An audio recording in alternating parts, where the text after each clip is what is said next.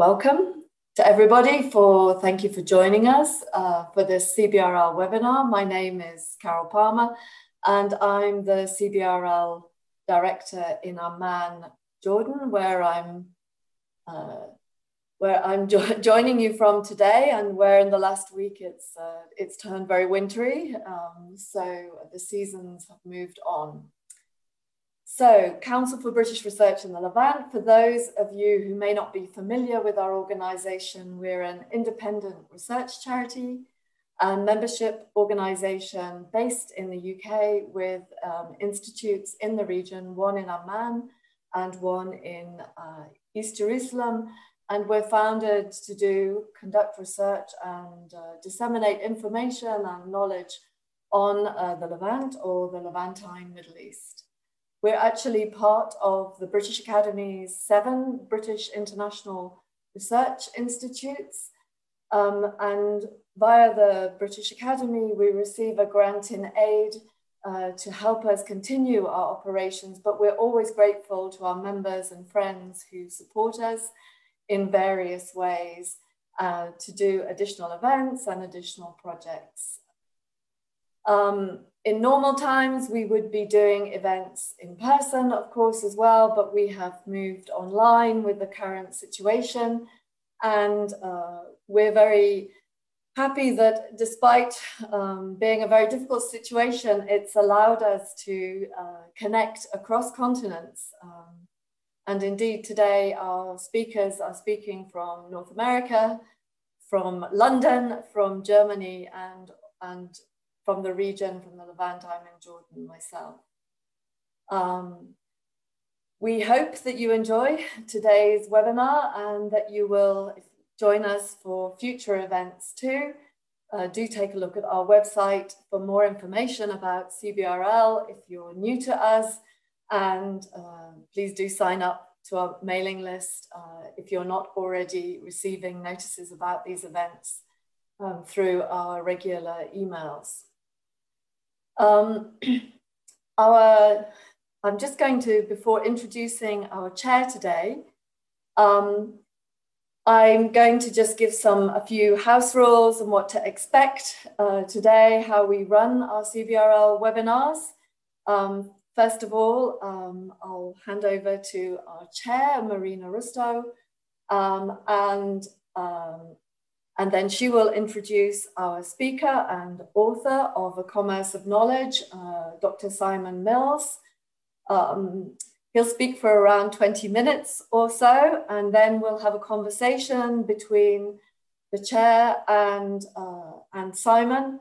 Um, for about another 20 minutes. And then we invite you, or even during the talks, we invite you to um, put your questions that you would like to ask of, uh, of our speaker and chair um, in the Q&A, please. Um, put them as they occur to you throughout the talk, but we'll come later on to ask your questions. Please um, keep your questions short, um, generally one question per person. And when uh, we're asking the questions, we'll read them out from the Q&A, including your name, unless you specifically indicate that you don't wish um, to be named. So um, I'm going to now introduce our chair. Um, Professor Marina Rustow is the Khedouri A. Zilkha, Professor of Near Eastern Studies and Professor of History at uh, Princeton University, Director of the Princeton Geniza Lab and Director of the Near Eastern Studies program there.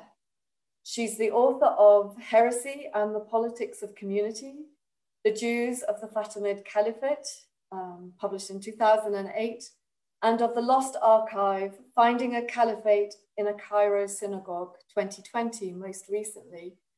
We'd like to thank her very much um, for, being, for agreeing to be chair uh, today. Um, it, it's wonderful to have you with us and we're very much looking forward to, uh, to this uh, presentation and conversation on, um, on this book. Thank you. Thank you so much, Carol, for the introduction and also for the invitation to um, chair this event. Um, this uh, this book is very close to my heart. Um, although Simon and I had never met before um, we started corresponding about about this particular event, but um, we know some of the same characters. So I'm really happy to be here. Um, it's a pleasure to introduce Dr. Simon Mills, who is lecturer in early modern history at Newcastle University, where he's been since 2019. Um, and where he teaches the history of science, the history of ideas, and also the relationships between early modern Europe and the Ottoman Empire. Um, Simon has held a number of prestigious fellowships at the Center for Research in the Arts, Social Sciences, and, and Humanities, known affectionately as CRASSH, its acronym, at the University of Cambridge, um, at the Dahlem Humanities Center at the Free University in Berlin, and he's also been a Leverhulme Early Career Fellowship at the University of Kent between 2014 and 2017. He was also a British Institute scholar here at the Council for British Research in the Levant in Amman, while he also undertook um, or pursued his Arabic studies at the Qasid Institute. Um, his book, which we're going to be talking about today, uh, is called A Commerce of Knowledge Trade, Religion, and Scholarship Between England and the Ottoman Empires, circa 1600 to 1760. Um, it was published in uh, January of 2020 a very early review, I don't even know if you've seen this yet, Simon, um, has praised it as reconstructing a deeply human world in which scholars from different religious traditions came together to exchange ideas, which in 2020 sounds less like a sort of weak palliative and more like a distant utopia. So with that, I leave it to you, Simon. Thank you. Okay, well, hopefully you can see my the first slide there, yeah. So I begin with a photograph of the, of the Khan el-Jumruk customs khan in the old city of uh, Aleppo in Syria, which I took in the winter of 2010. Uh, and I begin in this way partly because it gives me a chance to say thank you to Carol and to, to the CBRL. I was in Syria uh, during my year as a British Institute scholar in Amman, which is where I was able to begin work on what would eventually become a commerce of knowledge. So it's really uh, a pleasure to be able to speak for this series about the book. Uh, I admit, I mentioned the date uh, somewhat hesitantly because it reveals how long it took me to see the, the project through to completion. And I'm not really sure that anybody would judge that a single book for your library uh, 10 years later was very much by way uh, of return for awarding me the scholarship. But um, I, uh, nevertheless, am very glad that you did. So the, the Khan al-Jumruk was built in 1574 under the Ottomans as a commercial building to serve Aleppo's then expanding role in the silk trade. And by the 17th century, it was being used by the small European communities, Venetian and French merchants who'd been drawn uh, to Syria by that trade. And the reason I went to see this building in particular is because certainly by the second half of the 17th century, it was home to the 50 or so English merchants then living and working in Aleppo. And what was fascinating to learn in 2010 was not only that the building was still being used for purposes very similar to those for which it had been built in the 16th century, but also that the men uh, working there with whom I talked were well aware of the history of the building's former use by European merchants.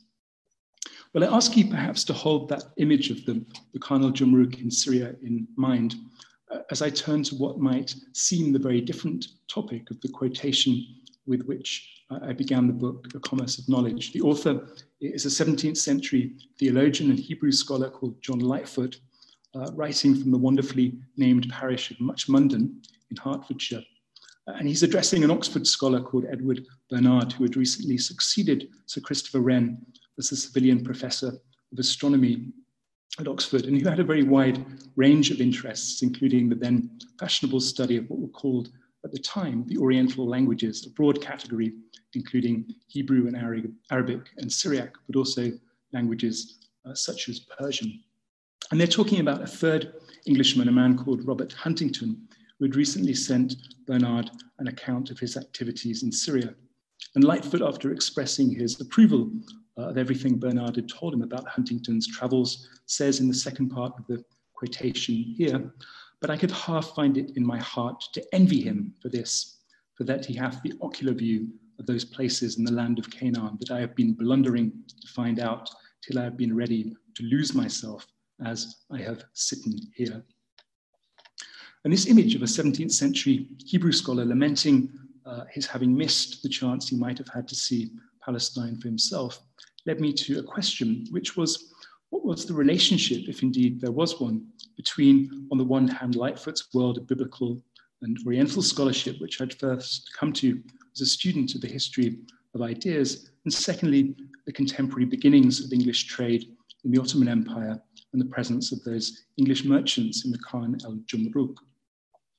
And my key to answering this question was to look to the chaplains sent out in the last years of the 16th century to minister to the English merchants. I've just mentioned one of them, Robert Huntington, but here's probably the most well known, Edward Pococke. Uh, Pococke traveled to Aleppo as a young man in 1630, and he spent six years in the city as chaplain to the English merchants and consul.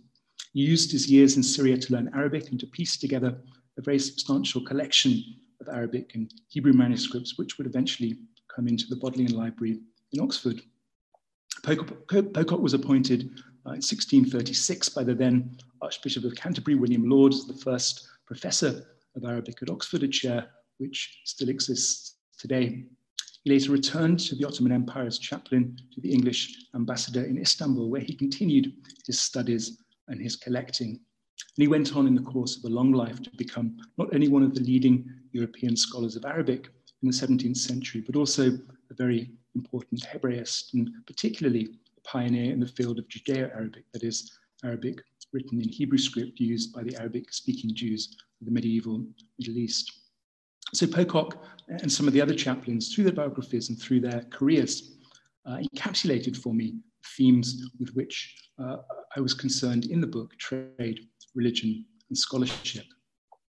Well, although I begin in England, most of the action of the book plays out in Aleppo. Uh, and one of the questions I wanted to investigate was what level of interaction did Pococke, Huntington, and other ha chaplains have with the Jewish, Christian, and Muslim residents of Ottoman Syria?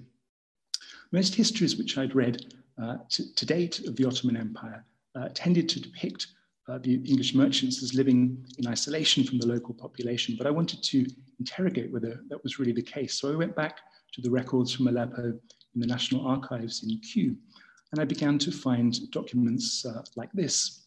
It's a note to payment uh, to two men serving as what were called malims from the Arabic mu'allim, whose job was to oversee the transport of goods between Aleppo and the port at Iskenderun. And you can probably see on the slide here uh, that they've entered their own Arabic signatures in the minute book in the English consul. The one on the left interested me particularly because as you might be able to see, the man's name is Hajj Ahmed or Hamed in the first line of the English text. It's an 18th century biography of Pococke in which the author gives some account of Pococke's time in Aleppo. And he happens to mention that uh, Pococke employed a servant named Hamid to improve his spoken Arabic. So looking at this document in the National Archives, I realized that it wasn't impossible. I'd found here the signature of the man who helped Pococke to learn Arabic.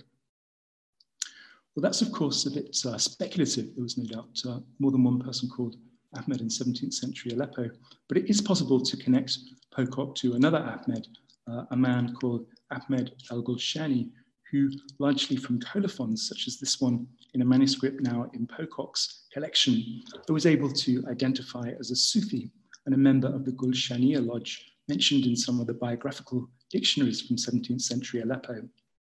Ahmed al-Gulshani acquired on Pococke's behalf. A very large number uh, of the books which Pococke was able to buy in Aleppo, among them works on poetry, literary criticism, lexicography, geography, history, medicine, algebra, astronomy, philosophy, and religion. All of this material would be essential to Pococke's later career as a scholar of Arabic. Ahmed al-Gulshani also not only bought manuscripts on Pococke's behalf, but tutored him in Arabic, we know from the report of a rival collector in Aleppo that over the course of the year, Ahmed al-Gulshani and Pococke worked together through a manuscript of the Proverbs or Amthal of the philologist al-Maidani, a translation of which from Arabic Pococke made during his time abroad. It's important perhaps to stress here that Aleppo was by no means only an Islamic city in the 17th century. Many of the chaplain's most important scholarly connections were with the Jews and Christians of Ottoman Syria.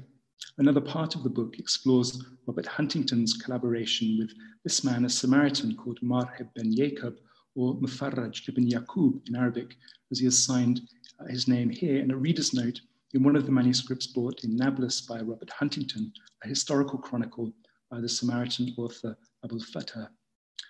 The Samaritans were particularly of interest to Huntington and European scholars of his generation, owing in large part to the belief that the Samaritan script was an older form of Hebrew than the more familiar so called square script. And Huntington went to great lengths to persuade uh, Mahid bin Jacob and the Samaritans to send a copy of their Pentateuch, the first five books of the Old Testament, to England. And uh, sad to say, Pococke was not wholly honest in his dealings with uh, Mahid bin Jacob. Huntington was also uh, in contact with other Jewish booksellers in Aleppo and Damascus and was able to acquire through them an important collection of biblical and post-biblical literature. Among his most extraordinary finds were parts of the Mishneh Torah by probably the greatest uh, medieval Jewish scholar Maimonides, containing, amazingly, Maimonides' own signature, uh, and a part uh, of Maimonides' working copy of his commentary on the Mishnah, extraordinarily uh, the same manuscript which Pococke had found in Aleppo probably 40 years earlier. Huntington was also the most important uh, collector of uh, Eastern Christian manuscripts. And so another part of my book reconstructs Huntington's relationship with the then Maronite patriarch of Antioch, Estefana Dawehi, upon whom Huntington drew to locate books in Syriac and Arabic from the Lebanese monasteries in Mount Lebanon. The image which you see here is a copy, uh, Huntington's copy of uh, Amasail for Tib, Questions on Medicine by Hunayn ibn Ishaq, which Huntington acquired from uh, Lebanon, and which contains uh, marginal notes which might well, at least Huntington thought, be in the hand of Istefana Dawehi himself. In his collecting among the uh, Christians in Syria, Huntington was particularly interested in the works of early Christian authors whose writings might have survived in Syriac versions. Huntington was perhaps the most adventurous of all the chaplains uh, who served in Aleppo, and in search of books, he traveled not only throughout Syria, but also uh, to Jerusalem, to Cyprus, and to Egypt. So, in covering in this way the English chaplain's dependence on the collaborators whom they encountered in Ottoman Syria raised for me a series of further questions. First, I was led to ask to what extent men such as Ahmed al Gulshani determined the interests of collectors like Pococke and Huntington. And what I found here was actually that, the English chaplains came to Syria with a pretty firm idea of what they wanted to achieve. Their priorities in general were set uh, by the concerns of European scholarship and the whole question of developments within that scholarship across both Catholic and Protestant Europe was one of the issues I tried to explore in the book. However, within the boundaries determined by those pre-existing interests, the particular works and the particular copies of those works uh, acquired by the chaplains were very often a result of the decisions of their Ottoman interlocutors. This then raised a further question, which is to what extent were the collections brought home by Pococke, Huntington, and other chaplains reflective of local scholarly cultures in the Ottoman Empire? And the answer to that question is one of the things I tried to tease out throughout the course of the book. Okay, well, that's a very small sample. Uh, and in the interests of trying to keep to time, I'll do no more now than say in passing that I also try to think about the topic of the chaplain's interests in antiquities, what we might now call the material culture of Syria. Among other schemes, uh, I tell the story of two early expeditions to the ruins of Palmyra, which you see depicted here in a 17th century account inspired by those expeditions. The first, uh, alas, met with little success. The explorers were robbed and were forced to retreat hastily to Aleppo. The second, undertaken by a group of English merchants and a chaplain called William Halifax, fared somewhat better in that Halifax was able to bring back from the site, albeit rather crude copies of inscriptions in Palmyrene, an Aramaic dialect which was then undeciphered by Europeans. And again, here I try to emphasize how this was less a straightforward case of European discovery, but rather uh, that any knowledge acquired in Syria was dependent in different ways on the know how and the traditions both of the local uh, Ottoman population uh, and of the long established presence of Roman Catholic uh, clerics across the Levant. In the final part of the book, I deal with the chaplain's early attempts to launch an English mission in Syria and the production of printed Arabic Bibles in close collaboration with the Greek Orthodox Church in Aleppo, and in particular with the 18th century Greek Orthodox Patriarch of Antioch, a man called Athanasius Dabbas. And I explore, among other things, the production of the work which you see here on the right, printed book of Arabic Psalms uh, produced in London in 1725, and the way in which its production was very closely bound up with the book on the right, the same work printed in Aleppo in 1706, often identified as the first Arabic book printed in the Ottoman Empire. So, in conclusion, then, I want to return to the question with which I began that is, the nature uh, of the relationship between trade and scholarship. Uh, why, you might ask, pose this question in the first place? Well, one of the things that led me in this direction was reading what I thought was a very thoughtful review article by the historian Francesca Trivellato. She was thinking largely of recent work not on England, but on Italy and Italian connections to the Muslim Mediterranean. And she finished her review by asking how we might conceptualize the relationship between culture and economics. What do European exchanges with the Ottoman Empire documented by scholars working in art, architectural, or intellectual history, tell us about this relationship? The answer which I developed through my study of the English chaplains is, I think, twofold, one relating to a micro and one to a macro level. First, perhaps I should say what I think uh, the book does not argue, which is that there was no straightforwardly deterministic relationship between the expansion of English trade in the Ottoman Empire and the concomitant development of Oriental studies uh, in England. The collecting and investigation of the chaplains actually did very little to serve the political or commercial interests of the English Levant Company or the English state. On a micro level, I suggest throughout the book that we need to look to particulars. It really mattered for English scholarship that the English established connections in Aleppo and in Istanbul, rather than, say, in Cairo or in Baghdad, because these connections were their way into local scholarly cultures and made it possible, them to, made it possible for them to pursue uh, certain antiquarian or missionary schemes. Pococke and Huntington were really able uh, to buy the manuscripts they did because of those relationships which they formed with Ahmed al-Gulshani, Maher ben Yaqub, Istefana Dawehi, Athanasius Dabbas, and others. And those manuscripts then, to a large extent, uh, determined the course of scholarly projects in 17th and 18th century England and indeed further afield. On the macro level, I argue that there was a connection between, on the one hand, the movement uh, from the mid 18th century onwards away from the kind of biblically centered Oriental studies at the heart of my book to new interests in Persian and the languages of East Asia. Uh, and on the other hand, a shift in English commercial interests away from Syria to India. Again, this is not because scholars pursued projects which might be useful to commercial or political agendas, but rather because new lines of communication opened up between England and the Persian Gulf, brought with them opportunities to collect manuscripts and information a development which I trace in the final section of the book through the figure of the Oxford Orientalist Thomas Hyde. But the final thing I'll, I'll say, and the point uh, which perhaps I would like to stress most of all, is this that telling the history of European Oriental studies from uh, not from Aleppo, but not, sorry, not from Oxford, but from uh, uh, not from Oxford or, or, or, Rome or Paris or, or Leiden, but as seen from Aleppo, brings into much sharper focus the role of Ottoman subjects as scholars, tutors, informers, copyists, brokers, and dealers, and indeed as mediators between local learned cultures and Western Europe. And this is important, I think, because both uh, the older Saidian model of Orientalism, but also to a large extent, the much more nuanced and specialized histories of Western Oriental studies have tended to understand this scholarship as a predominantly European phenomenon. What I've tried to argue here is that when we move back a stage and look at the initial acquisition of manuscripts and the skills required to interpret them, we can begin to reconceptualize the history of European Oriental studies as a process of transmission between Ottoman uh, and European scholarly cultures, or to use the language of the book, as commerce between East and West. Thank you very much for listening. Thank you so much, Simon. That was um, an amazingly comprehensive yet brief um, introduction to the book, um, which I'm sure our listeners appreciated, whether or not they've actually um, read the book already. And it actually start. I mean, you kind of ended exactly where I want to begin. Um, so I I come to this book from far outside the early modern period. I'm a medievalist, and I deal with um, Arabic and Judeo-Arabic manuscripts, and so for me, I got really excited about um, your book and found it to be a breakthrough um, in a couple of ways.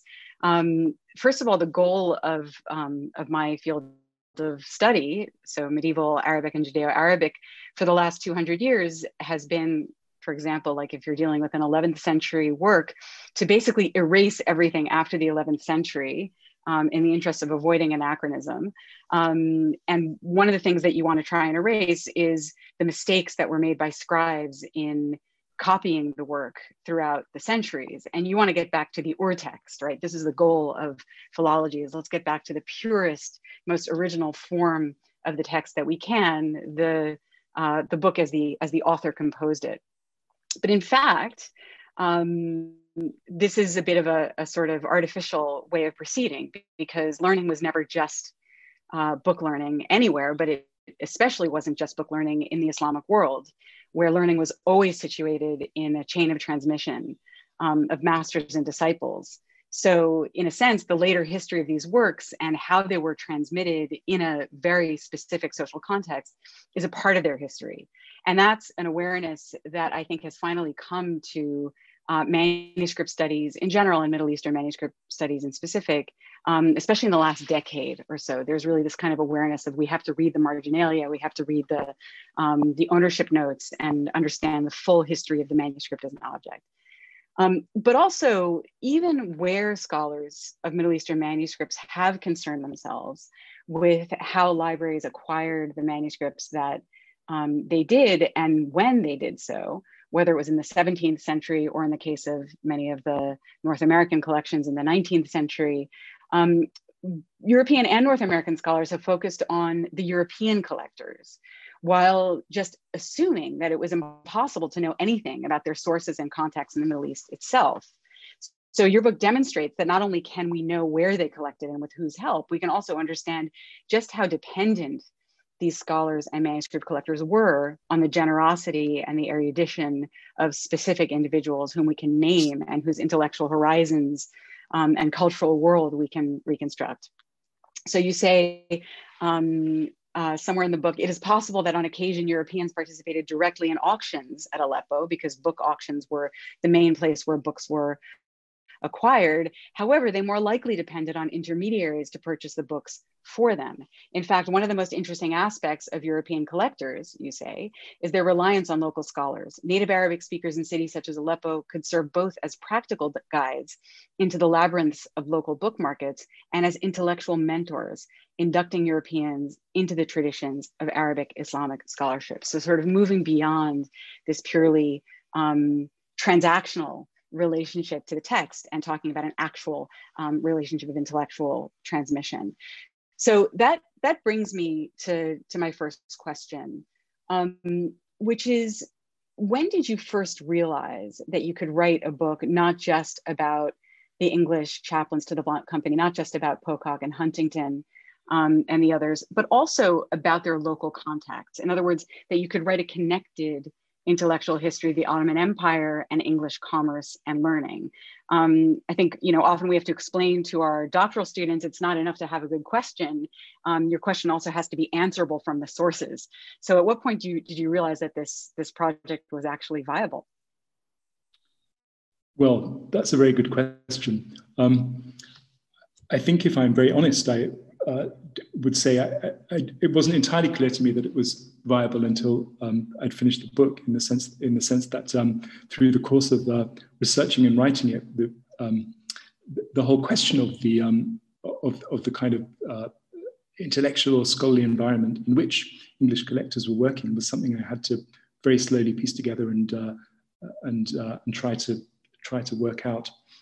And um, I mean, I suppose it was I suppose the, I mean, my starting point for the book was always really uh, European sources, and and, and probably um, I, I, would say more, most of all uh, letters. So I think the, the, the point of departure was really the letters which. Uh, uh, putting together all the letters which I could find, which chaplains wrote home uh, from Aleppo, uh, and reading them. And then one finds occasional mentions of, of, of, the figures with whom they're um, uh, interacting and uh, and dealing with. And so it was really a case of working out outwards from those to try and begin to reconstruct the, the world in which they were they were working. uh, I could, maybe I, I, could say more about the sources, but I don't know if you, you want to. You had other. Yeah, I mean, I'm, I'm interested in the in the pragmatics of this as well. I mean, how did you think to look for certain sources? Um, you know, where did you suspect you might find something? Um, were there smoking guns where suddenly you saw the project differently from how you'd seen it before? Yeah, well, I mean, one of the one of the one of the first ways into it was um, this the figure whom I mentioned, uh, Ahmed Al Gulshani, and that really came from uh, work which had been done before I wrote the book, um, partly by the uh, the, the Arab scholar of uh, Islamic history, uh, Peter Malcolm Holt, who, who first uh, discovered these letters in the Bodleian Library, and then in um, Gerald Toomer's book on the history of Arabic studies. And so I went and looked at those letters in the Bodleian when I was first beginning this project, and, and I suppose started to think, who was this character? How did how would Pococke have come into contact with him?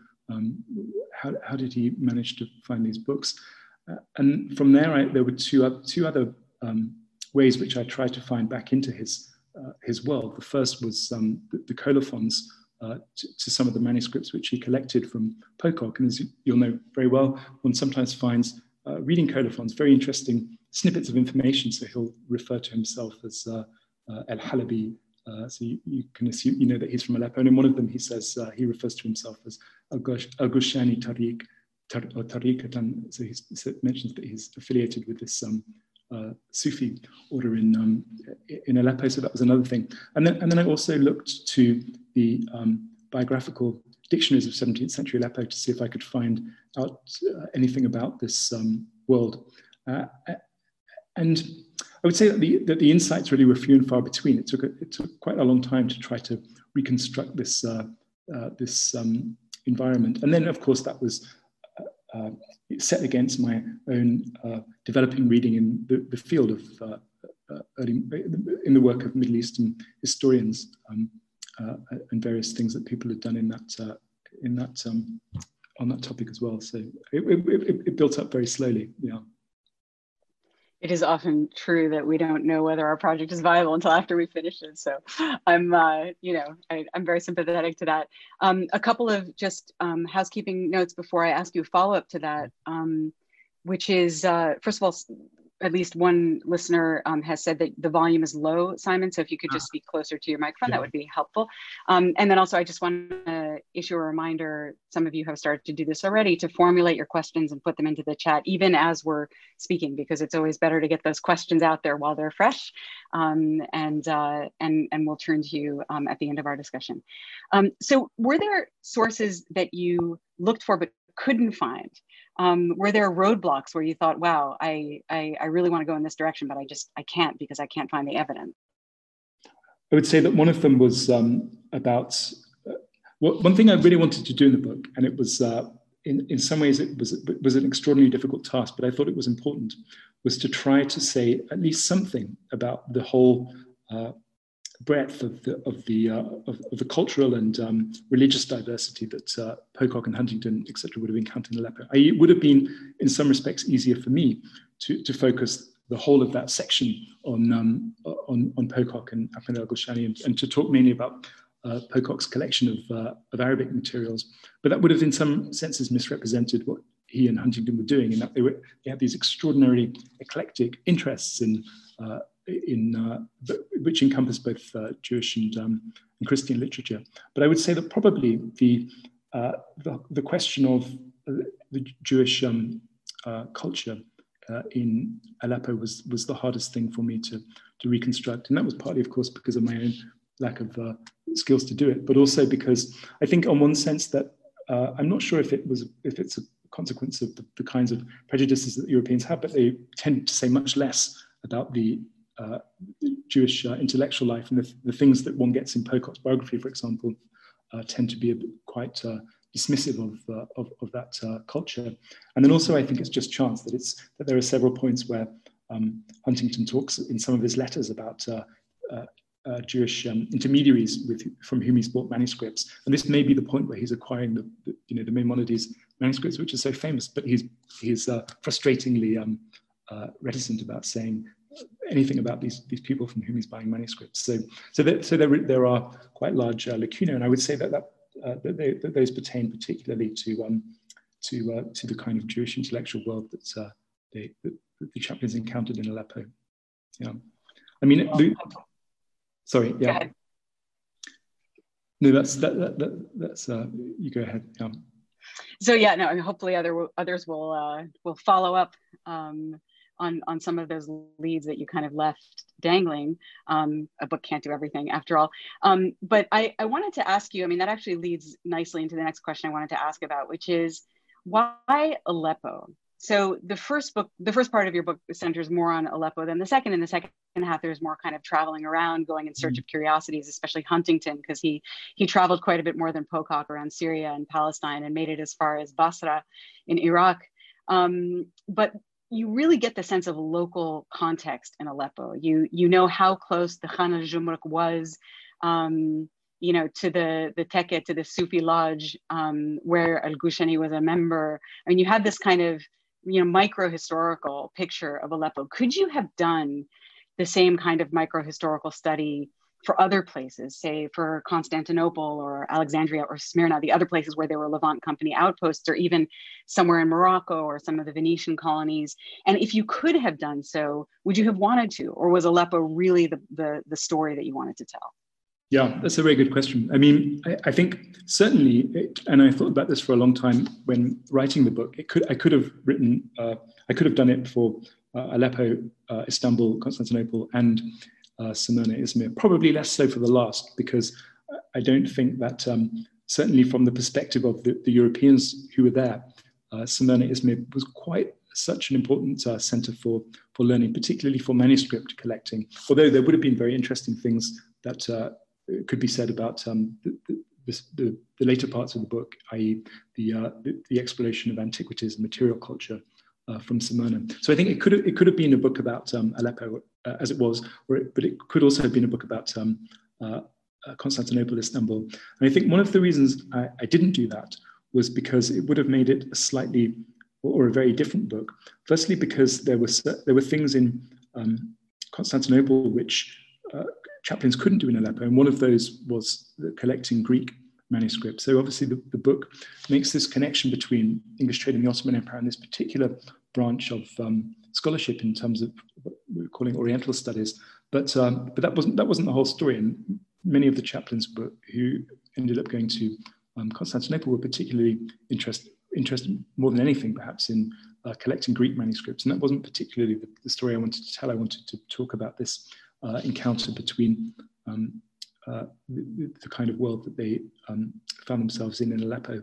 And then I think part of your question really uh, gives the answer to, to why I chose to do it, to focus on a single city, which was I really wanted to write a kind of history of ideas and a history of exchange, which really tried as much as I could to um, drill down into particulars, to think about exactly how did um, Pococke and Huntington acquire these manuscripts, who were the, the characters whom they met and uh, what sort of relationships did they have? How would they have come into contact with each other? Where would they have met uh, uh, one another? And it seemed to me that those sorts of questions could be best answered by a kind of microhistory which made the city of Aleppo itself almost one of its characters and tried to think about the, the space of Aleppo.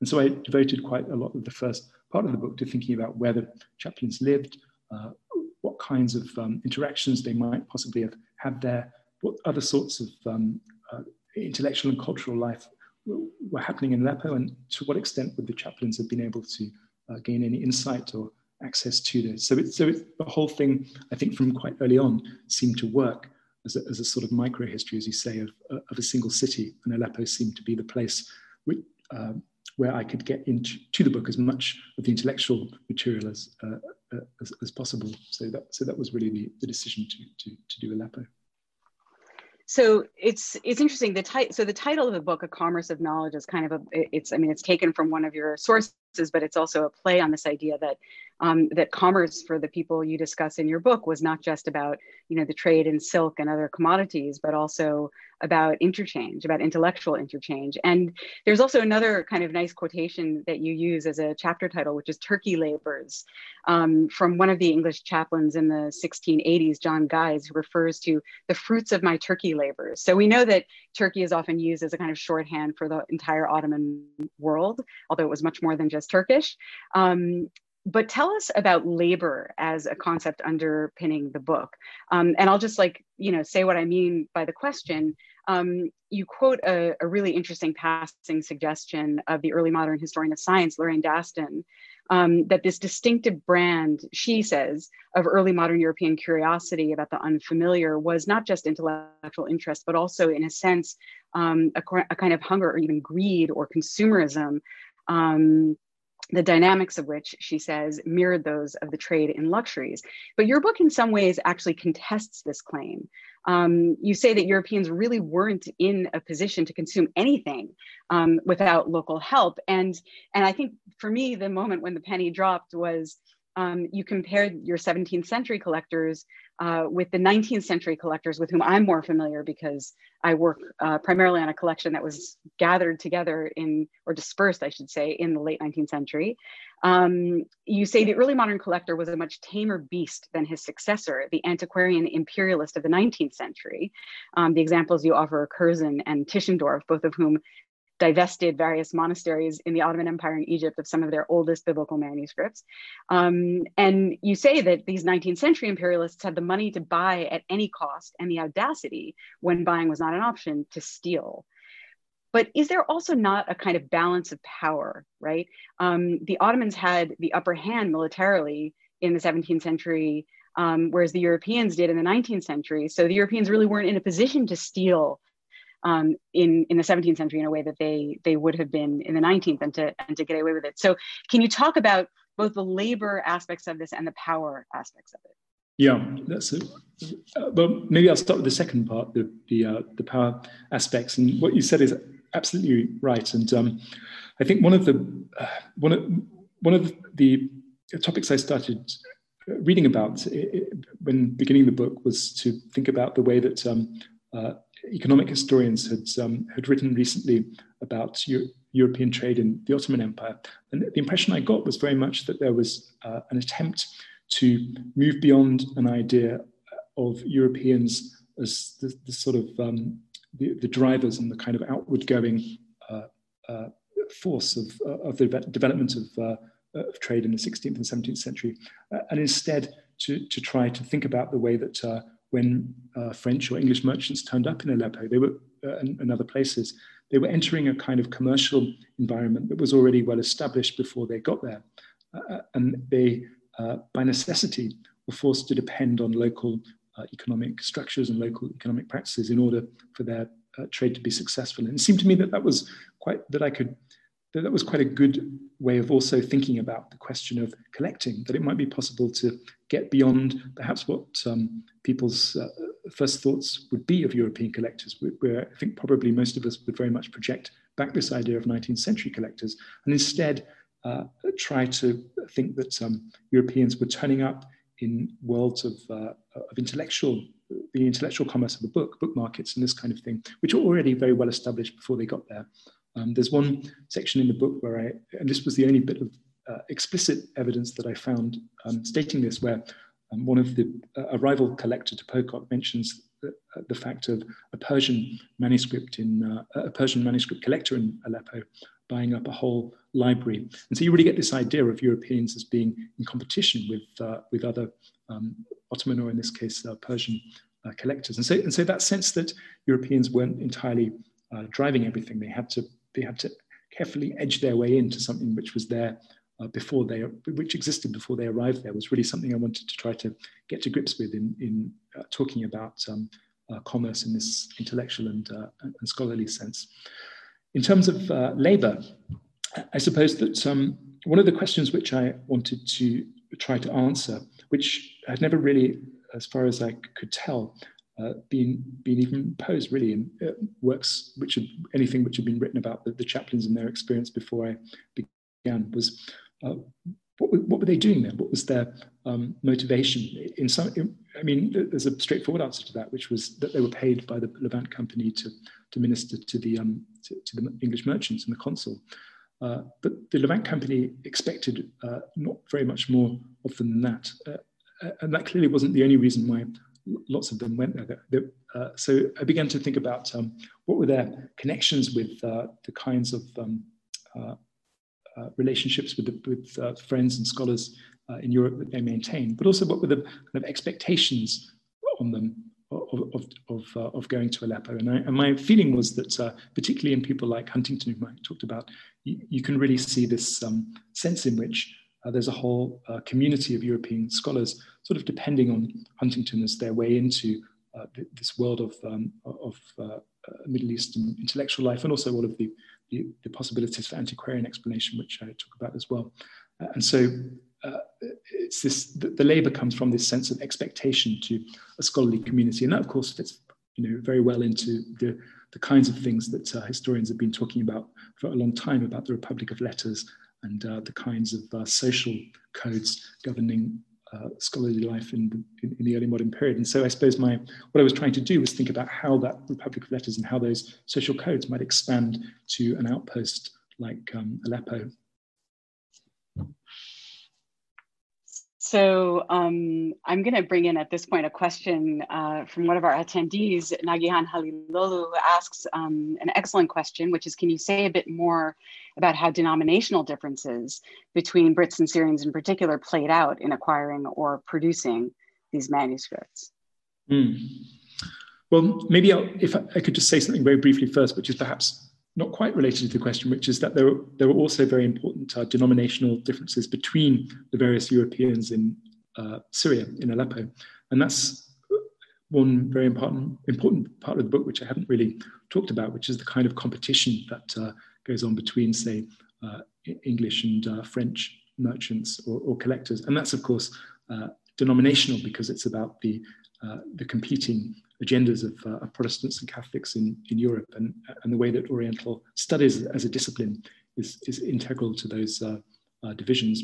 In terms of uh, uh, denominational differences between the English and the Syrians, I suppose um, that one part of the story which I wanted to tell was that there, there are these moments where um, uh, in relationships like the one between uh, Pococke and Ahmed al-Gulshani, where um, that uh, it, it's possible in a city like Aleppo in a way that it, uh, was perhaps unique to um, places like Aleppo, uh, where it was possible for them to, uh, to, to overlook to some extent confessional differences and uh, and to be united by the, the kinds of scholarly projects which uh, which they shared. So I, I, mentioned very briefly in the presentation that um, Huntington treated less than honorably the, the, Samaritans. And that's perhaps the one point in the book where one can see a, a certain sort of confessional difference, perhaps, in, in the sense that um, the, uh, the, the, European scholars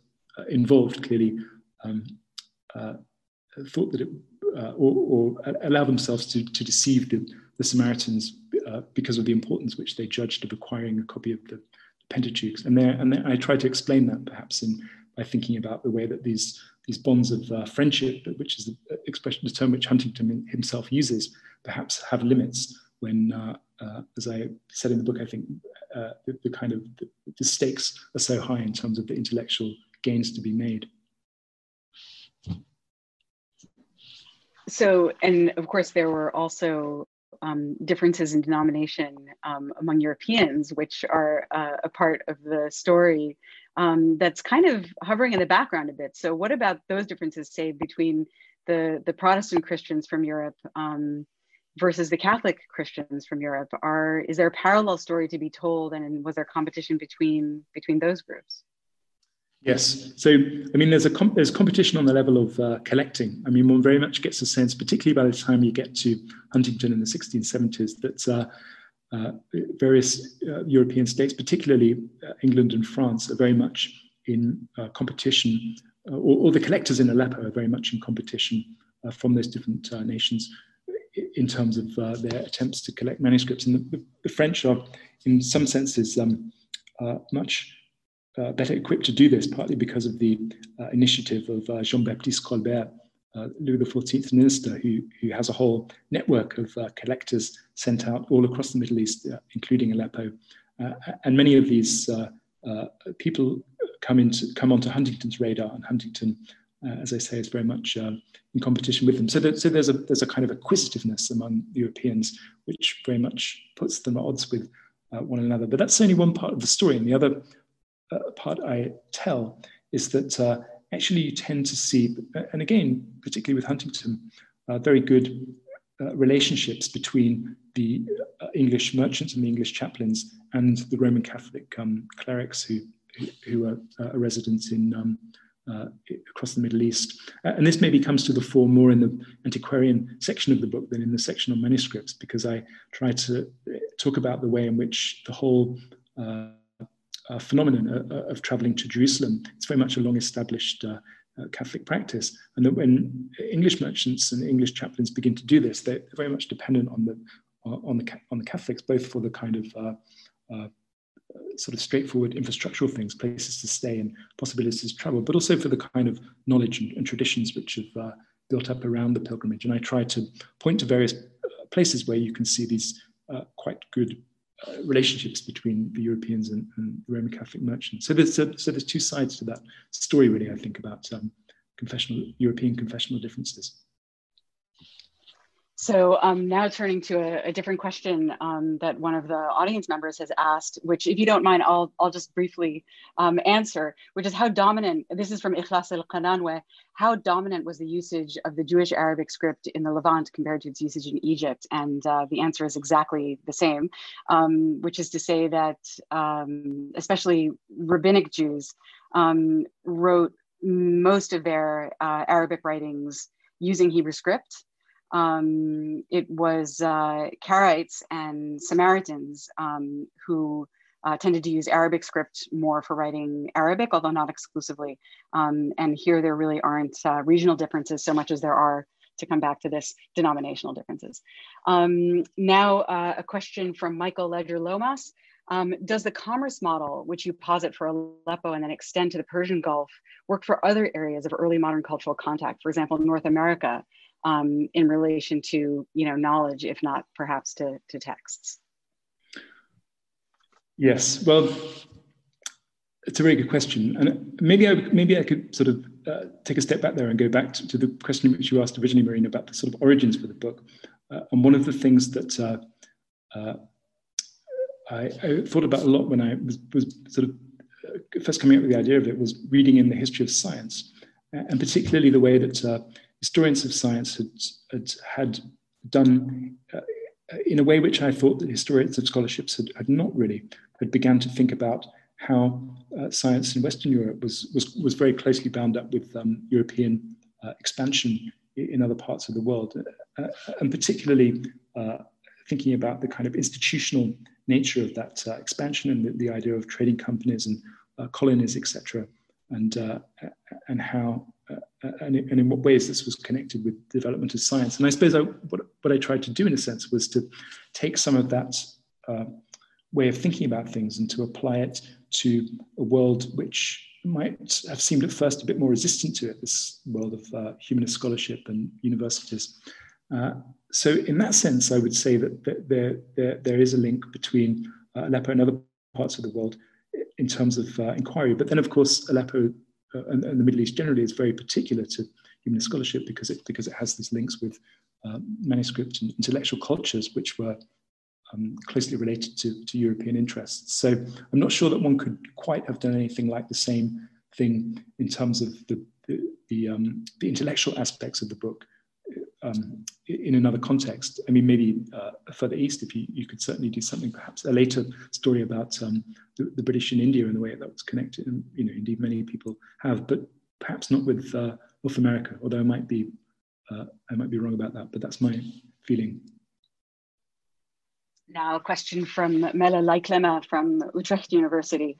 The relationship between empire and religion has been much debated, especially for the 19th century.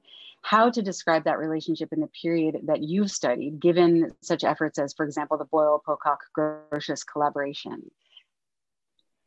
Yes, that's a very good question. Um, I suppose, in one way, it was, I always thought as I was writing the book that it was important to me that. Um, I was I was telling a, a particular story which occurred before the end of the um, uh, the 18th century and before the um, Napoleonic invasion of Egypt, and it was a sort of, at least in my mind, a kind of pre.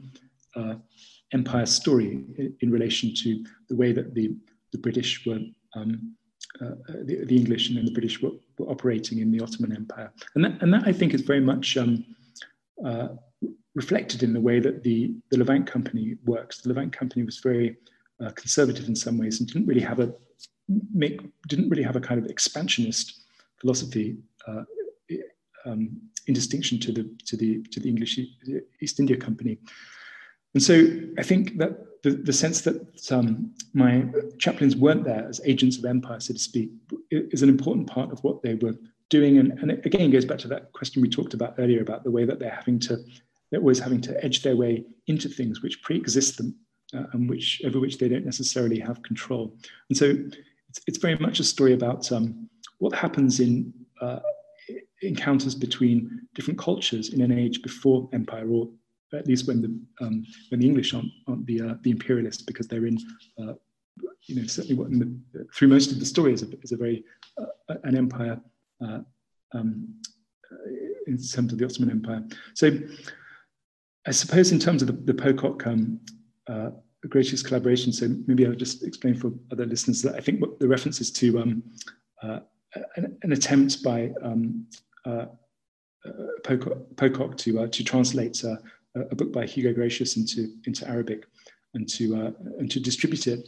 I would see this as, um, and, and I try to portray it in the book, as something which is I wouldn't necessarily see as, as connected to the, to the beginnings of um, an imperialist project. that's not to say that some of the people behind it, particularly Robert Boyle, might have thought of it in, to, to some extent in that way. But that's not really, I, I, I think, how Pococke um, would have thought of it. And, um, uh, and I think rather different things are going on than, uh, than, than, a straightforward link between religion and, uh, and imperialism. And it was, in some sense, to try to understand what those things were, which was one of the things I particularly wanted to do in, in the book.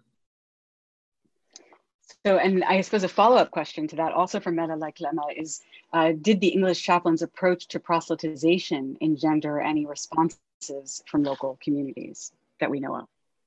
Yes, uh, the answer is yes, and uh, set out in more detail in the final part of the book. It follows on from the, the, the, part the, the, former part of the question about um, Pococke's translation of, uh, of Hugo Grotius, and Pococke also translates um, parts of the English uh, service into, into Arabic. Uh, and I go on in the book to uh, talk about uh, what I thought um, setting out was the much uh, lesser known part of the story about what happens in the 18th century, which most of which relates to not actually to a chaplain, but to an English merchant called Rowland Sherman, who gets very involved uh, with the Greek Orthodox Church on, on, a very local level in Aleppo. And, uh, and this results in the production of the, the Bibles, which I showed in the last slide, Arabic um, Psalter and an Arabic New Testament, which uh, the English um, then attempt to distribute mainly among Christians in Syria. So they do attempt to, to proselytize, but I think that um, uh, it's, a, it's a big topic, but maybe I'll just say two things. Firstly, that the whole, as I try to tell it, the whole of that story has to be understood against the much more sophisticated and in a way much more successful project of Roman Catholics to, to do the same uh, thing in Syria, supported by a much more uh, uh, developed um, organizations such as the Propaganda Fide, which don't exist at that point in the Protestant world. And the second thing I would say is that um, I'm not really sure that it's, as it may be later, a straightforward case of um, uh, English people trying to uh, convert anybody to Anglicanism. I try to see it much more uh, as an attempt by um, people like Sherman, and not really quite so much on an institutional level, to defend what they see as the independent uh, churches of the Middle East, the Greek Orthodox Church, against Roman Catholicism. So the, the whole question of Roman Catholic uh, proselytization can't really be taken out of the story. Sorry, that's probably that um, maybe a complicated answer, but uh, but it, it's set out more coherently in the, the final part of the book. I mean, it's, it's it was a very rich rich answer, which is excellent. Um, a question now from Gregor Schwarb, who is um, an expert in Arabic and Judeo-Arabic manuscripts. Uh, congratulations on your fascinating book, which I had the chance to read.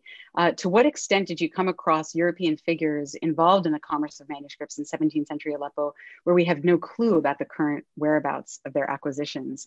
And I would just also like kind of try to throw in a broadening of the question there, which is, um, you know, are there are there untold stories even mm. of, um, you know, manuscript collectors whom we can't trace at all?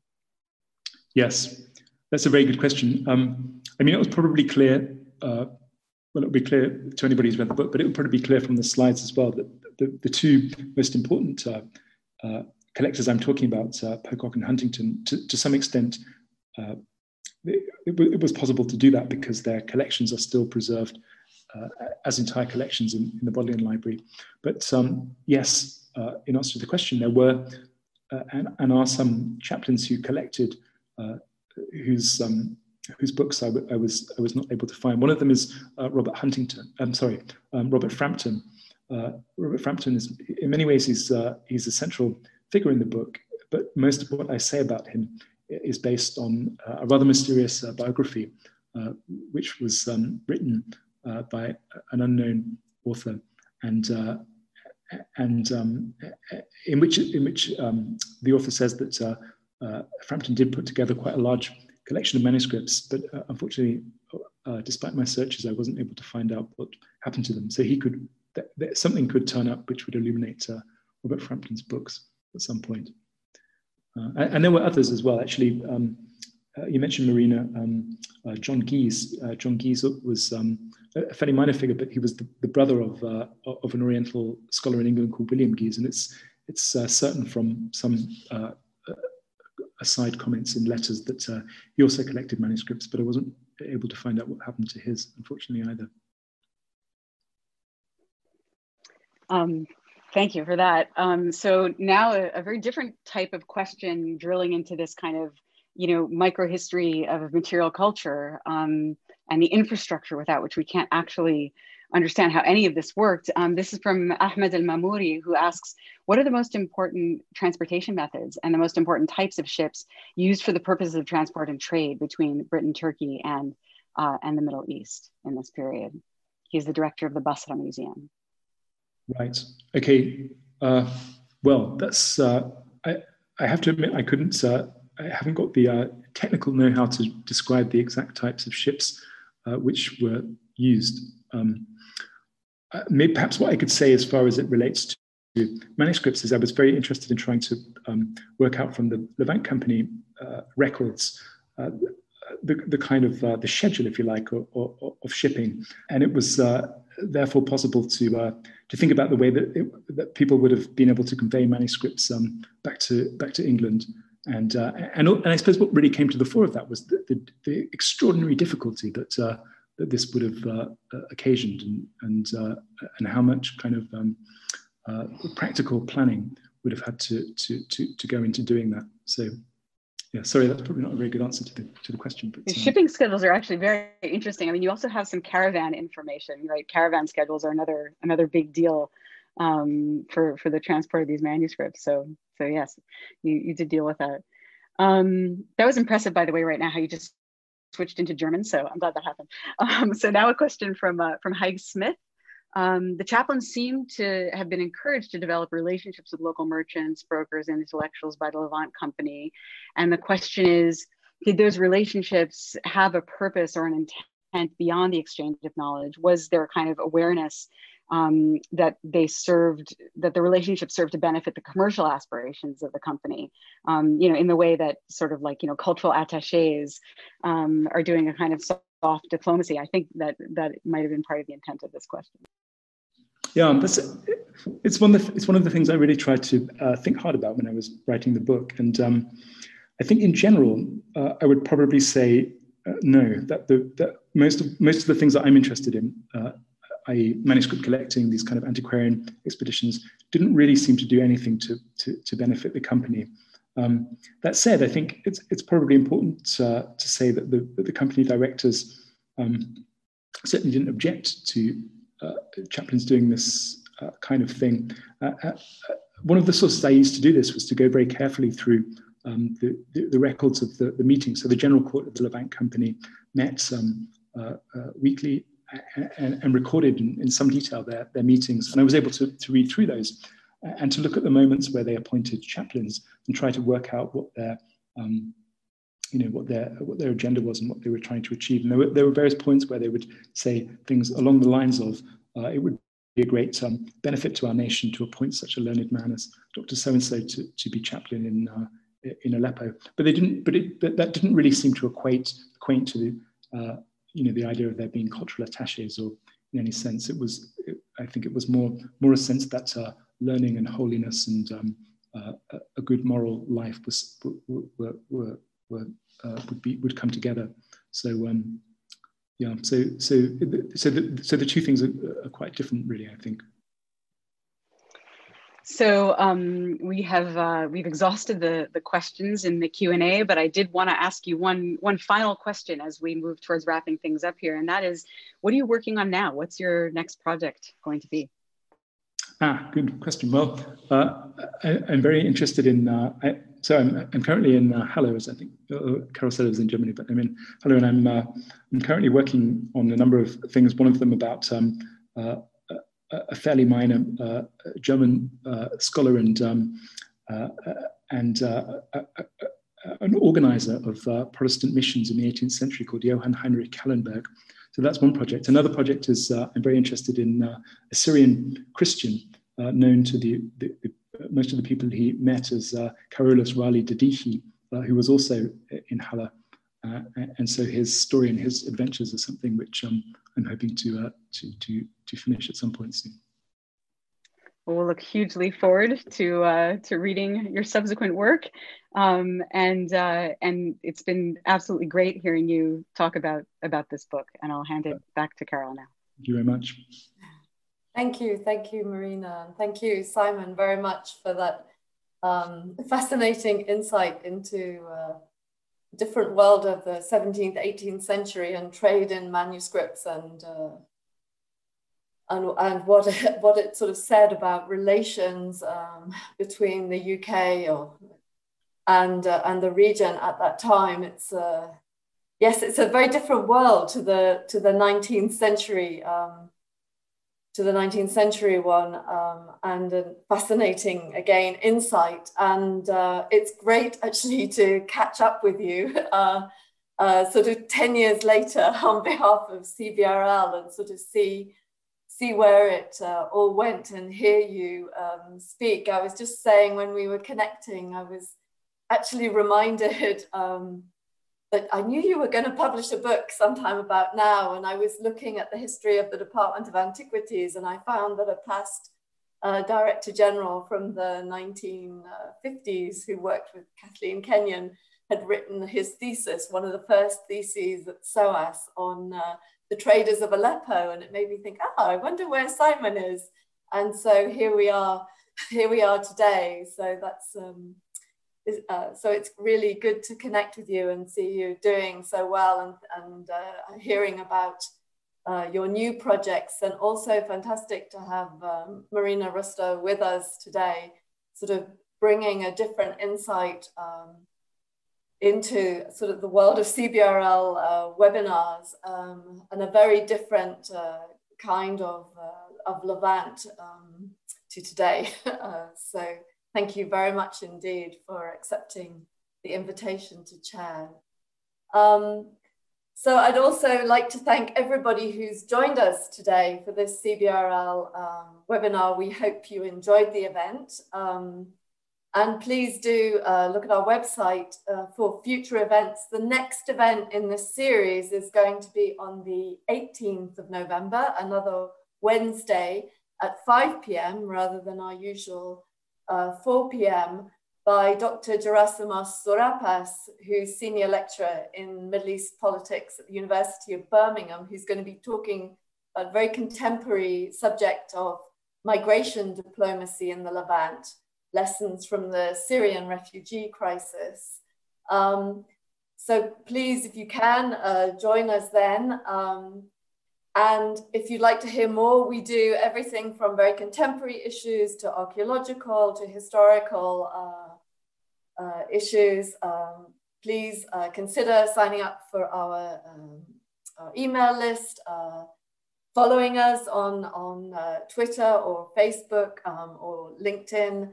And even uh, we also a membership society, so even becoming a member, this would all be very much um, appreciated.